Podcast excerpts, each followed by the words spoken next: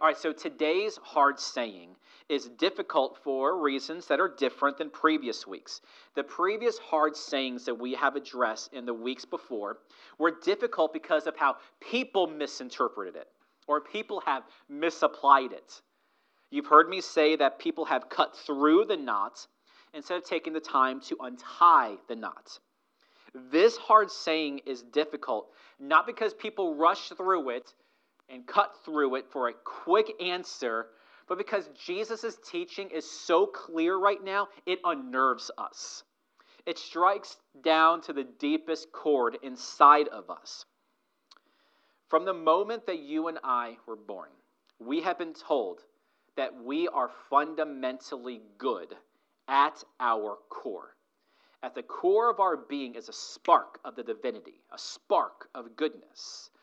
And throughout our lives, this idea has been fanned. We strive to maintain this idea, learn in our families, learn in our education system, learn on social media now, that you are at your core fundamentally good and ultimate authority as to what is best for your life. And American culture teaches us that despite doing bad things over and over again, that we are still fundamentally good. And we are appalled when the sirens arrive on our street for that neighbor down the road. We're like, he was always such a good person, and we're shocked that something bad would happen. This clashes with Jesus' teachings in the Gospels. Before we begin to untie Matthew 15, I want to peel back several chapters to Matthew 12 to something that Jesus also said essentially to the very same audience. Jesus said, Either make the tree good and its fruit good, or make the tree bad and its fruit bad. For the tree is known by its fruit.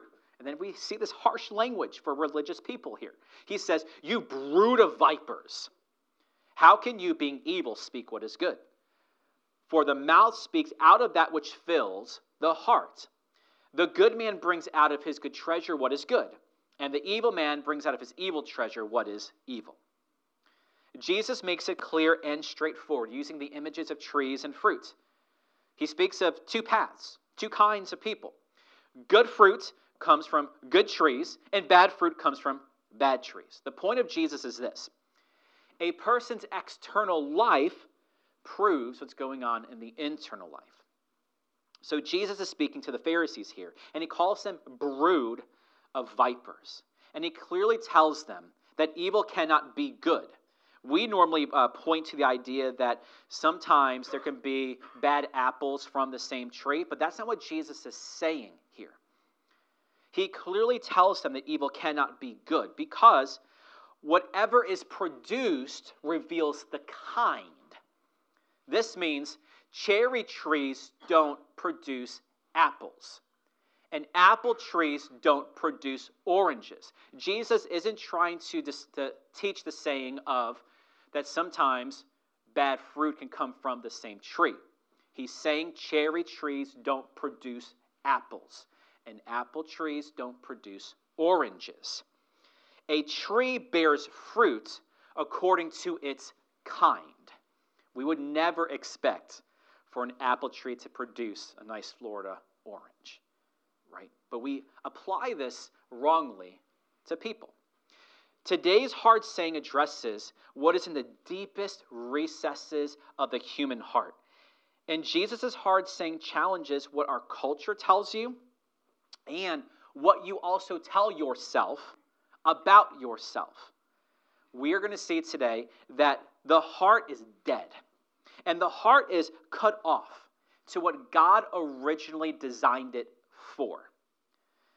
But then we see that out of God's mercy, He doesn't leave us there. Thank God for that, right? He gives us His Son to redeem our hearts. And that's what we're going after today in Jesus' heart saying. So let's get to the proposition. You're going to see that Jesus alone is the one that can restore the heart's dead ability and desire to enjoy God as their ultimate satisfaction. This still seems like the very same thing I've been preaching since day one, isn't it? And we'll see Jesus' consistent message again today. So here's a context of the heart saying. the Pharisees and scribes come to Jesus. Now, if you're doing our Bible reading for the year, you know what your quiet time this morning? And I think it's by the providence of God. This was the passage we read today.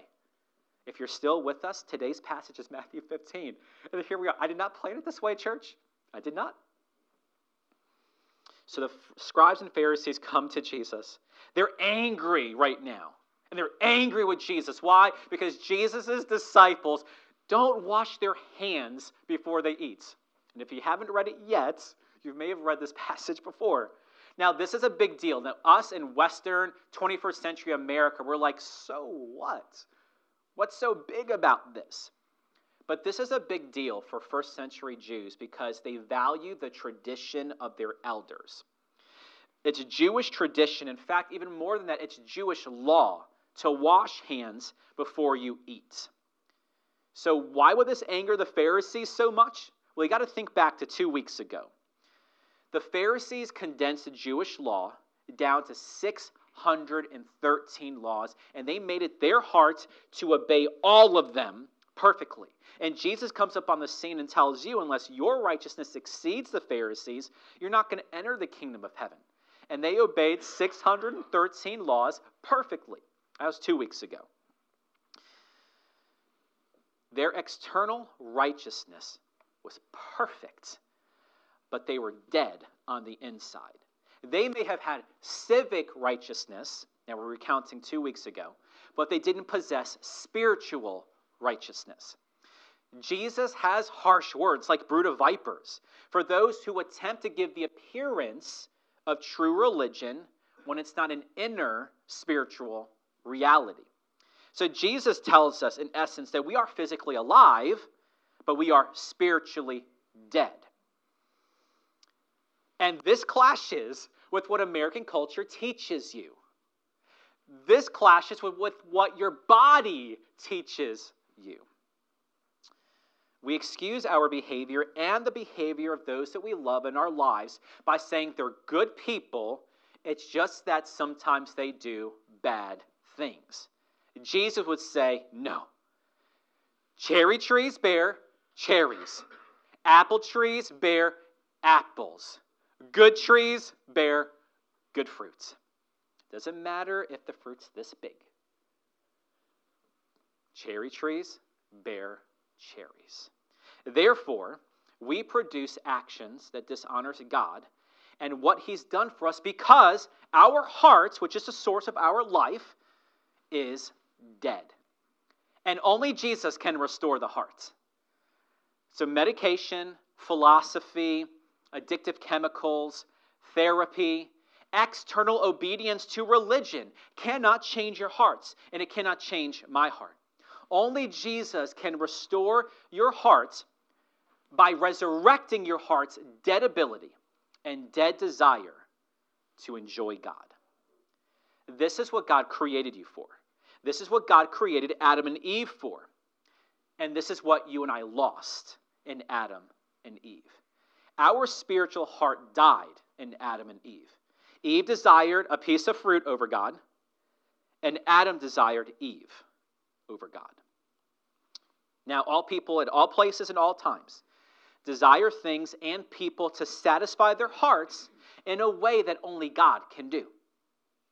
When we turn to things and to people to do for our hearts that which only God can do, the result is all of the evil, all of the hurt, all the suffering that we have seen, all the horror of human history. So, at the end of our sermon today, we are going to focus on the hope of what Jesus gives to us to resurrect those dead hearts, to find satisfaction in his Father, for whom our hearts are created for. Amen? Amen? Let's do it. And I pray that it is encouraging to you today.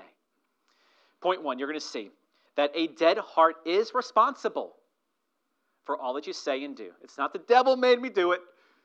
We can't blame government, societal structures, injustices in society. A dead heart is responsible for all that we say and do. Guys, I want you to think back to Kindred last Sunday. What a wonderful time we had together, right? Snacking on French bread pizza and talking about James, the letter of James. And we spent a lot of time talking about the heart, didn't we? And about desires. And we learned and we, we talked about last Sunday that the presence of temptation doesn't necessarily mean that we are sinners or that we have sinned. What's coming from the outside in doesn't make us a sinner. It's when we give in to temptation to do things that are less than God's best that it becomes sin. That's why Dr. Sproul would often say, and I say this all time for you, for one person, a game of golf can honor God. And for another person, a game of golf can be sin. It's because of this idea that James developed. We sin because we look to things, or we look to people for the ultimate satisfaction of our hearts that only God can produce for us. We sin because we hold other things as the greater authority in our lives than God. Why do we do this? Why is humanity this way? Well, Jesus will tell us it's because of our hearts. The seat of our motivations has a dead ability and a dead desire to enjoy God in a way that we are created to. Let's take a look at verse 17. Jesus tells these Pharisees, Don't you understand? Everything that goes into the mouth passes to the stomach and is eliminated. Now, the Pharisees think Jesus' disciples are sinners because of something from the outside in. They're sinners because they violated one of the 613 Jewish laws. They didn't wash their hands before eating. Therefore, everything they ate was unclean, went inside of them, and made them unclean to their core. Jesus says anything that enters into a person's mouth passes through the stomach and is eliminated. And it took Judaism and the first Jewish Christians a while to come to this. And we are thankful that we can eat things like pig today. Bring the bacon, right? It doesn't make us unclean, it doesn't make us sinners for enjoying pork or pork ribs, right? Or pulled pork or pork belly, right? Eating with unwashed hands doesn't make you unclean in the eyes of God. In fact, nothing we actually, I got to be careful here. Many things that we do externally does not make us unclean. It just draws out what's already going on inside of our hearts. That's the point of Jesus right here. Let's look at verse 18. So Jesus says, The things that proceed out of the mouth, they come from the heart and that is what defiles a man. So the heart makes a person unclean before God. The heart, specifically a dead heart, is responsible for all that we say and do. So here is what you need to see. Even though we have dead spiritual hearts, people can still love their spouses. They can still love their kids. They can still love their friends and family. Even though we have dead hearts, dead spiritual hearts, we can make great contributions to society. All of that is civic righteousness, by which Luther has taught us. Civic righteousness, though, is not spiritual righteousness. Jesus clearly says that what comes out of the mouth comes directly from the heart. What comes from the heart is what reveals sin. But Jesus is about to say it's not just what we say that reveals the heart, it's also what we do. So let's take a look at verse 19. Jesus says, Out of the heart comes evil thoughts. So we had the mental life, but then the rest are actions murders, adulteries, fornications, thefts, false witness, slanders. Jesus could go on and on and on with different actions, but I think we get the point. It is at this point that you and I need to define the heart. And traditionally, we define the heart as the spiritual seat, the spiritual throne of all of your motivations. Whatever is sitting on that throne is what commands and what directs your life. Whatever is seated on that heart and that throne. The heart is the motivation for what we turn to in this life and who we turn to in this life for ultimate satisfaction. But listen to what Jesus says here all that you do also comes from the heart. So the idea that you are fundamentally good at your core, it's just that you do bad things sometimes, it doesn't match. But on the other hand, external things don't make you into a sinner. So are murderers and adulterers and fornicators and thieves and false witnesses and slanderers sinners? Of course they are. Jesus is not saying that. But they aren't sinners because they do these things. They do these things because they are sinners. And they are sinners because they have dead hearts. And because we have dead hearts, we turn to people and we turn to things to do for our heart which God never created for them to do. So culture has it wrong. We are not fundamentally good people who sometimes do bad things. We are fundamentally, spiritually dead people who can still do civic righteousness, but we turn to other things to do for us what only God can do for us as our creator. Those things and people cannot take the place of God in our hearts, though every single one of us is now wired because of Adam and Eve to give it a try.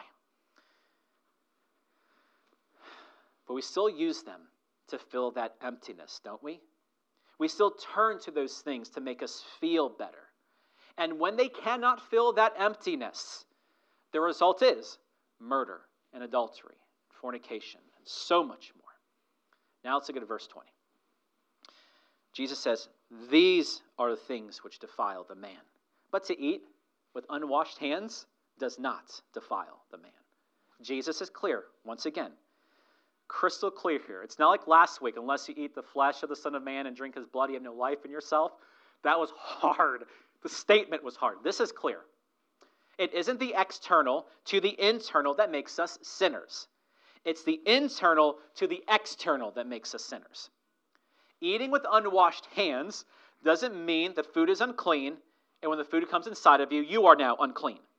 We are sinners because we come into this world with spiritually dead hearts. So let's make some connections for us as Christians here in Branchton. Because of this truth, we are not going to condemn people for their external actions. Do you see that? And can you see why? The condemnation doesn't lie in the action that they performed. So we're not going to condemn people for their actions. But on the other hand, we're not going to condone actions, we're not going to affirm action. We will instead be broken for the condition of the person's heart. Not be broken that they murdered someone alone. We'll be broken because they have dead, hard hearts. And we will pray to the only one who can resurrect it. Because one thing we all have in common is that we have inherited spiritually dead hearts from Adam and Eve. So the heart is dead and it needs to be awakened, it needs to be resurrected.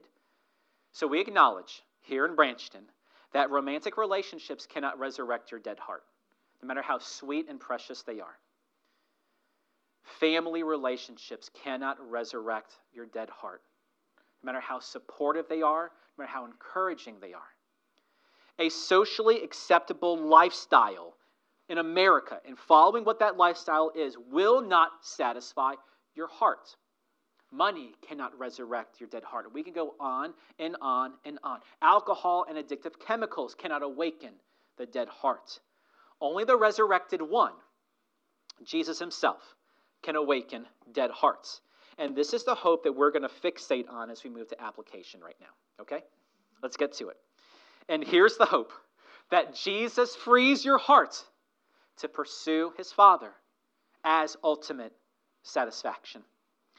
Jesus alone can free your heart and free my heart because he created our hearts so he can satisfy it. This is the promise we're going to explore in application.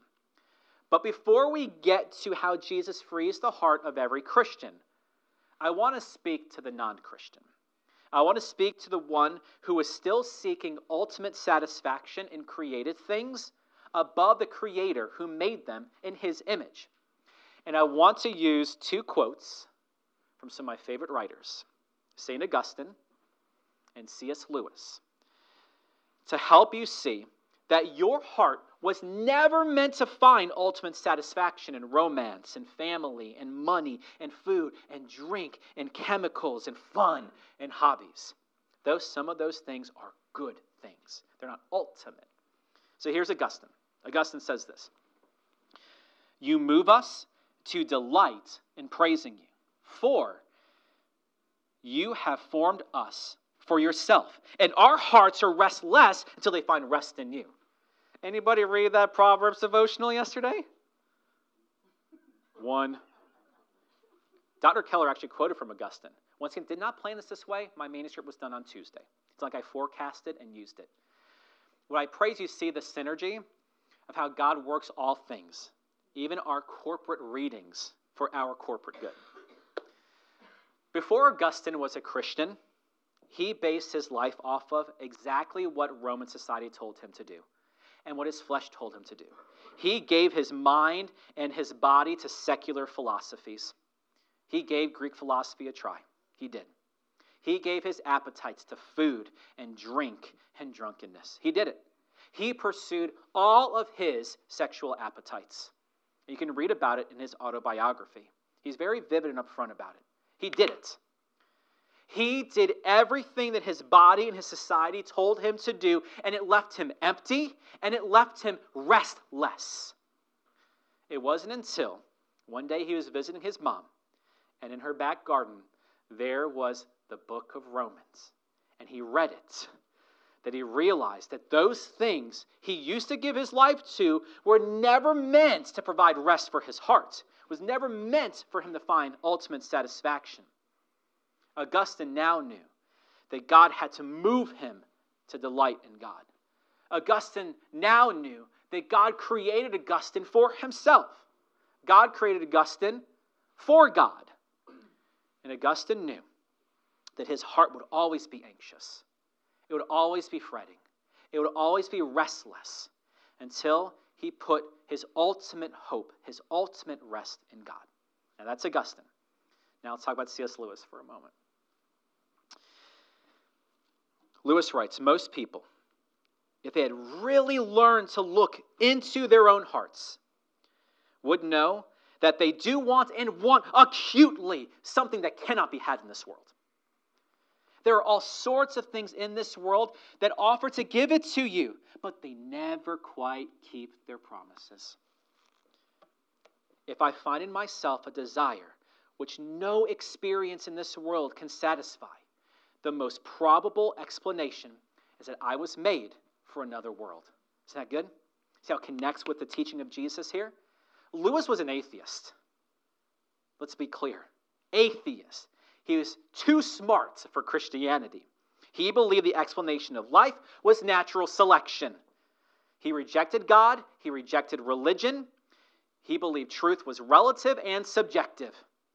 He gave his life to this, and he taught the next generation of students this at Oxford until God brought someone in Lewis's life to invest in him. And it was a Catholic by the name of J.R.R. Tolkien. That's why I love these two so much. God used Tolkien to change Lewis's heart with the gospel. Lewis was able to look back on all of his previous pursuits of life all his previous pursuits of satisfaction, all the fruitless efforts to find satisfaction for his heart in this world. And he concluded that he is so dissatisfied because his heart wasn't made for this world. Lewis is echoing Augustine, and Augustine echoes Paul and Jesus. This world and your flesh will tempt you to experience ultimate satisfaction outside of God. And you can give the rest of your life to it. You can walk out of this place today and say, Pastor is wrong. People are good, fundamentally good. We just sometimes do bad things. And you'll be confronted with the newspaper and your social media feed for the rest of your life, presenting evidence that contradicts this thing you choose to believe. You were created by God for God. You were created for another world. That's why your heart is so restless. It's because you need the next fix. It's because you need Jesus. You need to know that your life is not your own, you're just passing through. So, romantic relationships will not truly resurrect your dead heart. The family you so want to have, this picture perfect family, it will not awaken your dead heart. Money will not resurrect your dead heart. Addictive chemicals cannot resurrect your dead heart. And the reason why you'll never find ultimate satisfaction in those things is that you were made for another world. God made you for Himself, and your heart will always be anxious and restless until you find what it means to rest in Him above all of those things. This world cannot give to you what your heart really needs. Jesus alone can free you to pursue God for who He is creator, sustainer, life giver, and the source of your ultimate satisfaction. That's why Jesus came on flesh, so He could say that He's the bread of life, He's living water. This is God's new covenant work in us through Jesus. Through faith in Jesus, God gives us this new heart. He removes the old and dead heart and he replaces it with a new heart that has a desire to know, love, and follow God and his word. As we've spoken about so much here at Heritage, we have new hearts, we have new spirits, but we have old flesh, right? This is different, though, and this is where I'm trying to give you some hope. This is different than what Jesus is addressing in the Pharisee, because it's old, dead, hard heart and old flesh. The struggle of the Christian is something different. We still sin, but it's not because we have old, hard, dead hearts. It's because we're stuck in old flesh. We are saved, but we are still being saved, and we will be saved at the second advent of Jesus. Let's see how Paul understood this and wrote about this for our instruction and for our hope. In Romans 7, Paul says this He says, I find then the principle that evil is present in me, the one who wants to do good. I joyfully concur with the law of God in the inner man, but I see a different law in the members of my body. Do you see that? waging war against the law of my mind, making me a prisoner of the law of sin which is in my members. Wretched man that I am, who will set me free from the body of this death? Thanks be to God through Jesus Christ our Lord. Amen. Amen. Let's get to some hope now. Paul is a genuine Christian, but it's clear he has a battle going on inside of him. But it's not the Pharisees' battle old flesh, old dead, hard heart. The Christian battle is a battle of new heart versus old flesh. So if you were spiritually dead for 30 years, this means you spent 30 years turning to other things, turning to other people to do things for your body, to do things for your heart that it was never intended to do. And that stuff doesn't go away overnight. It may stick and persist and challenge you for the next 30 years. That's waging war, right? But when you become a Christian, you now have a desire for Jesus that you didn't have before. No one comes into this world thinking, Jesus, I want you above all things. God creates this in us. It's proof that He's alive and working in us still. But when you take those old things away that you've been turning to for 30 years, your body is going to crave, your heart is going to lust. And this sets up the war between the new heart and the old flesh. God gave Paul a new heart for Jesus. Remember, Paul once hated Jesus, and he hated those who loved and followed Jesus. He saw Jesus and Jesus' followers as a direct threat to the survival of Judaism. He hated them. But now Paul lives for Jesus. And Paul, in living for Jesus, still finds a principle operating in his body. His heart has been changed. God has given him the desire to do good, but there's still evil present in him. It's not in his heart, it's in his members, in his flesh. His body wants one thing. His body craves one thing because he turned to that one thing his whole life. But his heart, his spirit that God put into him, wants something else. Paul acknowledges something here that I pray that God gives every single genuine Christian here the courage to acknowledge. Paul acknowledges and says, Wretched man that I am. And I pray that God gives you the ability to look at your own wretchedness. You and I aren't good people fundamentally who sometimes do bad things. Paul was perfect according to the law, and he found himself to be the chief of sinners. Wretched man that I am. American culture says you are good. So, what will you have the courage to believe when you leave this place today?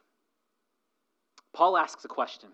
He asks, Who will set me free from this body? And Paul's answer is still the same today. The same person who changed Paul, who resurrected Paul's dead heart, is the same person who will set you free from the desires of your flesh. And if you still have that old, dead heart. Every person, even Paul, even you, even me, has a desire in our bodies to set anyone, anything is God, as the object of our ultimate affections. But those things will never satisfy. So the presence of murder, adultery, fornication, theft, false witness, slander, and more, it simply proves what Jesus is saying and what Paul is saying.